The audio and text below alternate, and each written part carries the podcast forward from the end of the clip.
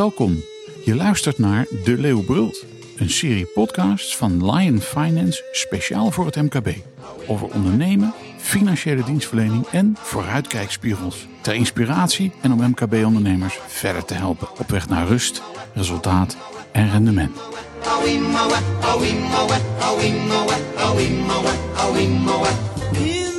Fijn dat je luistert. In de Nederlandse politiek, maar ook in de publieke opinie, wordt er vaak met een negatieve klank over gesproken.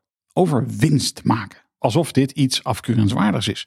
Gekoppeld aan de zucht naar rijkdom. Waarbij MKB-ondernemers stelselmatig en ten koste van hun werknemers grote bedragen in hun zak steken. Daarom, wat is winst dan in de praktijk? Waarom is winst maken een noodzakelijkheid? Wat gebeurt er met die winst?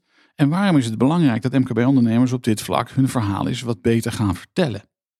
In deze De Leeuwbrult verkennen we dit met Hans Schreuder als fiscalist de share verbonden aan Lion Finance en Jeroen Rondeel, partner van Lion Finance. Heren, van harte welkom. Jeroen, allereerst een vraag aan jou. Wat is dat eigenlijk, winst? Ja, winst zou je kunnen zeggen is het uh, resultaat van het ondernemerschap. Het is het verschil tussen de opbrengsten die een uh, onderneming of ondernemer heeft uit verkoop van zijn producten en diensten en alle kosten die daarmee samenhangen. En ja, na aftrek van belastingen uh, hou je dan een netto resultaat over. En dat is het, even heel plat gezegd, het geld dat overblijft. En dat geld, ja, dat heb je nodig. Want uh, ja, een ondernemer heeft geen pensioen. Die valt niet onder de pensioenwet. Dus die moet dat zelf regelen. Dus die moet zorgen dat hij uh, een, een, vermogen bij elkaar spaart. hij heeft het nodig voor investeringen. En niet onbelangrijk, dat hebben we ook de afgelopen twee jaar gezien. Het is ook heel nuttig om een bufferkapitaal te hebben. Want je weet nooit wat er gebeurt. We hebben in Nederland natuurlijk allerlei regelingen getroffen om te zorgen dat ondernemers konden blijven ondernemen. Maar dat wil niet zeggen dat daarmee de schade voor 100% gecompenseerd is. Dus heel veel mensen hebben ook moeten interen op hun opgebouwde bufferkapitaal. Ja, dat is in het kort gezegd wat winst eigenlijk inhoudt. Ja, en Hans, um, kun jij eens helpen ons om een beetje de zicht te hebben op de werkelijkheid? Jij bent fiscalist, jij weet hoe die, hoe die wereld in elkaar zit. Hoe hoog zijn die winsten dan? Waar moeten we aan denken? Nou, dat hangt sterk af van, van de branche. Er zijn natuurlijk een aantal uh, branches geweest die echt uh, buitengewoon slechte jaren achter de rug hebben. denk aan de horeca, denk aan winkels die niet meer open konden. die hebben behoorlijk ingeteerd op wat Jeroen noemt het buffervermogen. En bij winst denk ik zelf altijd simpelweg gewoon aan kaststromen. Een ondernemer die moet aan het eind van zijn maand uh, alle belanghebbenden uh, betalen. In de eerste plaats natuurlijk zijn uh, werknemers die hard nodig zijn om het resultaat te kunnen boeken. de leveranciers, de bank, de Belastingdienst. en als er dan nog wat overblijft, dat zou je kunnen zien als een beloning voor de activiteiten van de ondernemer. die uiteraard ook moet leven. en als er dan nog wat overblijft, dan zou je kunnen spreken over, over winst. En die winst is ook nodig om als een bedrijf het goed doet, opnieuw te kunnen investeren in, uh, in bepaalde uitbreidingen. Uh, omdat een bank nu eenmaal niet van is om altijd maar al je investeringen voor 100% te financieren. De bank wil ook dat je een bepaalde zekerheid kan geven in de vorm van een buffer. Dat als het een keer een paar maanden wat minder gaat, dat je voldoende geld hebt om al die belanghebbenden die iedere maand eh, betaald willen worden, ook te kunnen betalen. Ik heb wel eens op de CBS gekeken, wat een beetje als een, maat, maatstaf kunnen nemen voor de, voor de getallen. Ik heb wel eens een keer um, gekeken van, joh, wat, wat verdienen die ondernemers nou eigenlijk gemiddeld? En dan bleek dat een gemiddelde ondernemer in Nederland verdient iets meer dan modaal. Ja, dat klopt. Uh, er zijn er ook een aantal die het een, uh, die het een stuk beter doen. Maar gewoon één ondernemer met uh, één of twee mensen in, dienst. Dat, die verdienen over het algemeen niet gigantische bedragen.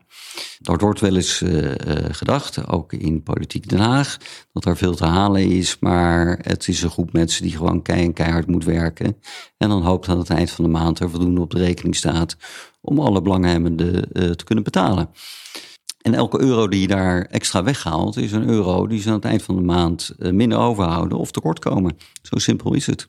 En niet kunnen investeren. Dat betekent dus, Jeroen, dat die, die beeldvorming, hè, en het is een beetje eh, is een algemeenheid, maar die beeldvorming is er zeker. Dus dat ondernemers, nou ja, dat, dat, dat zijn mensen die heel veel geld bij elkaar graaien via de winst. Ja. Dat beeld, dat, dat klopt dus gewoon, is gewoon feitelijk onjuist.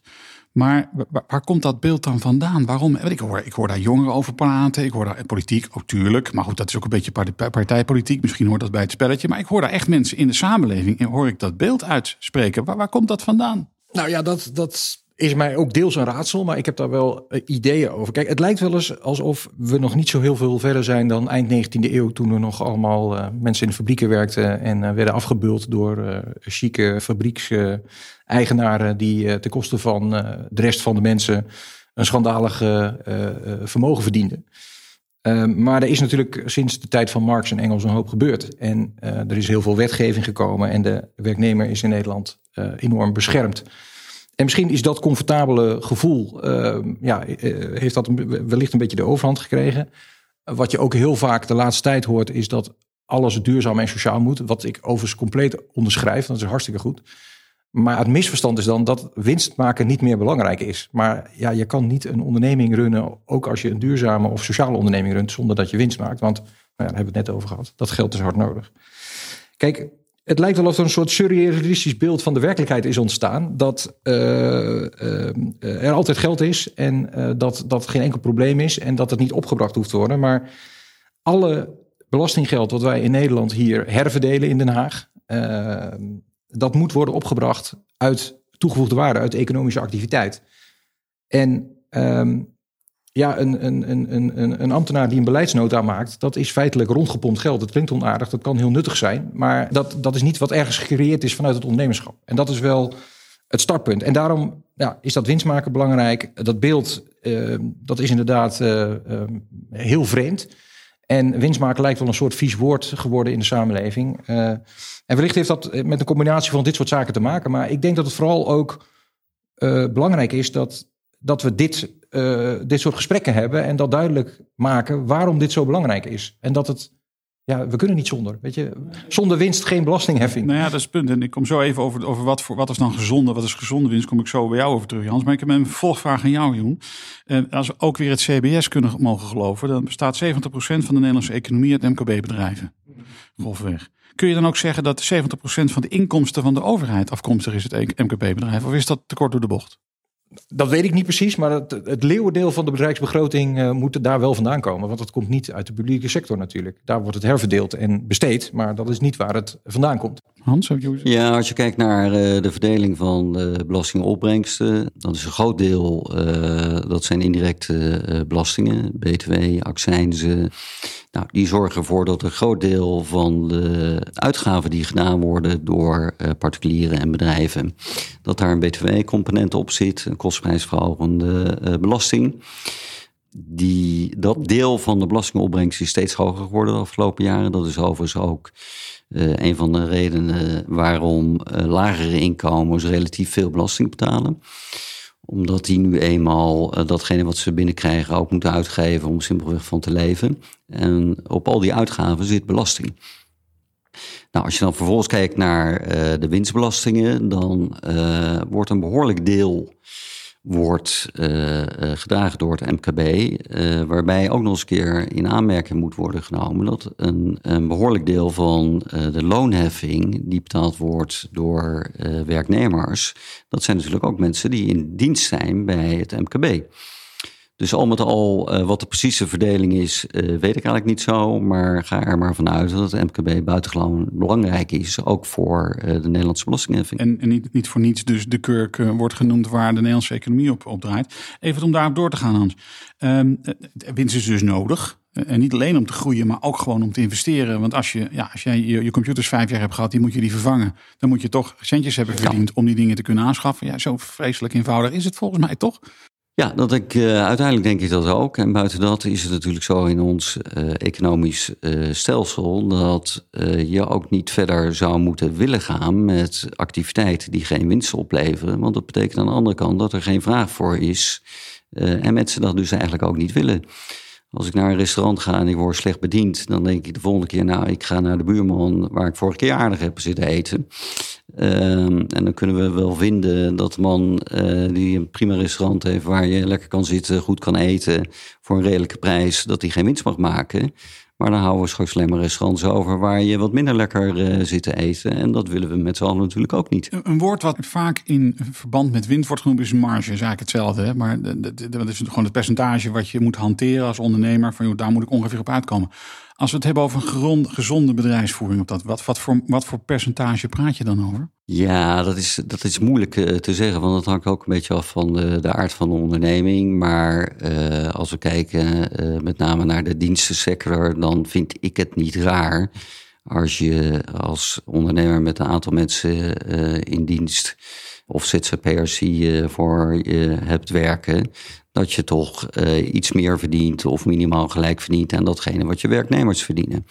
Nou, en uh, uh, dat is voor heel veel kleinere ondernemers op dit moment echt nog wel een opgave.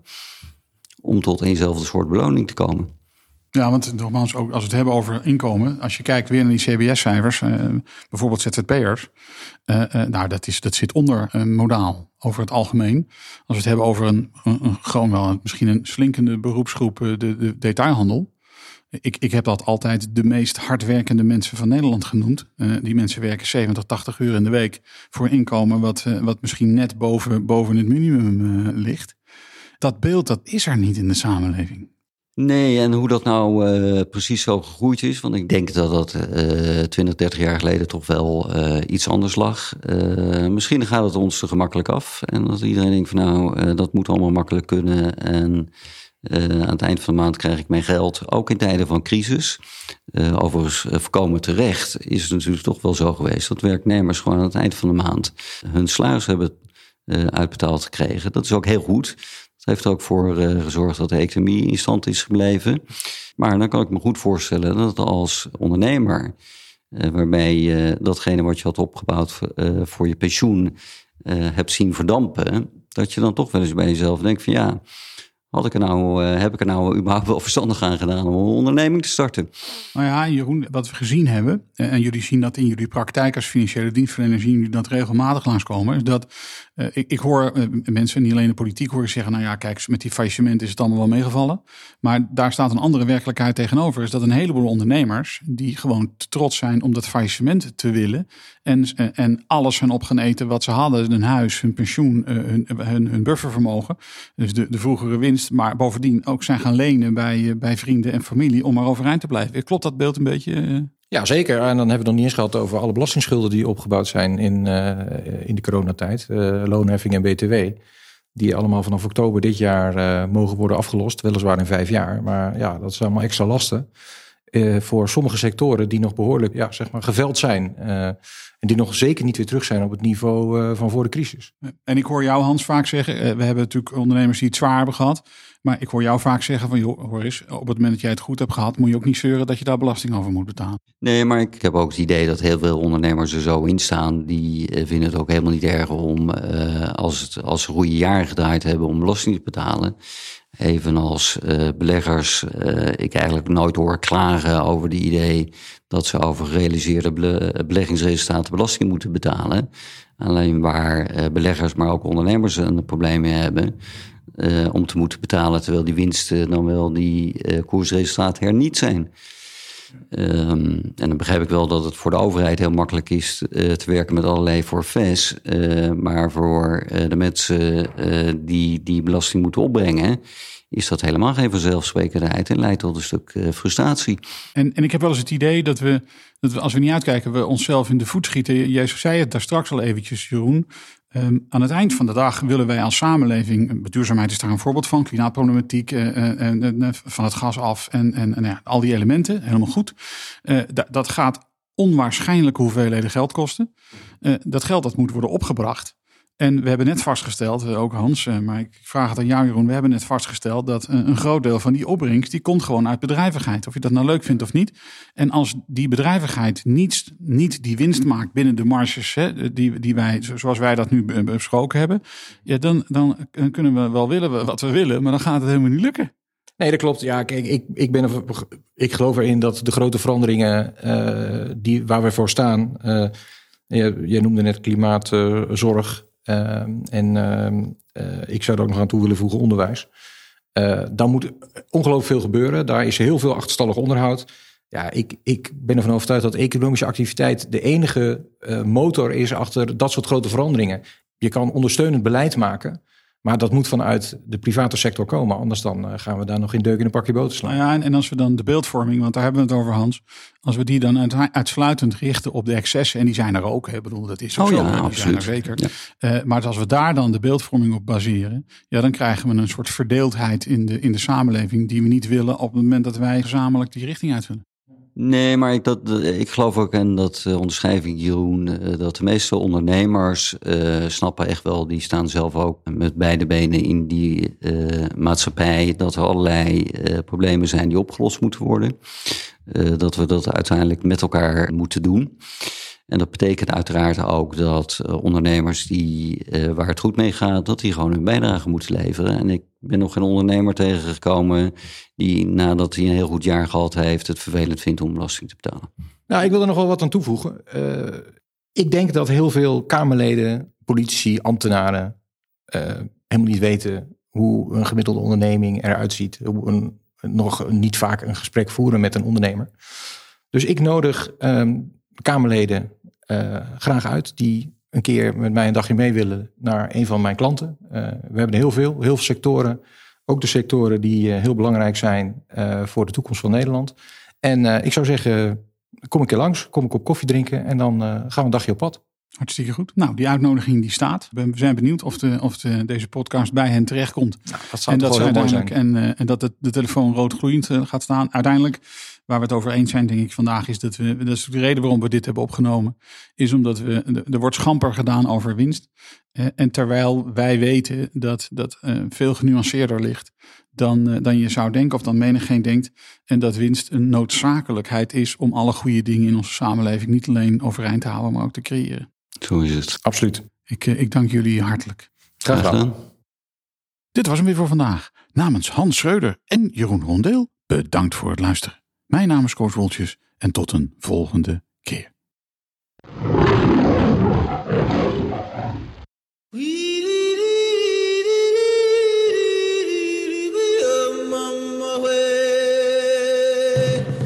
Je luisterde naar De Leeuwbult, een podcast van Lion Finance, speciaal voor het MKB. Wil je de hele serie beluisteren? Kijk dan op de website van Lion Finance of abonneer je via Spotify, Apple Podcast of Google Podcast. Binnenkort is er weer een aflevering. Tot dan.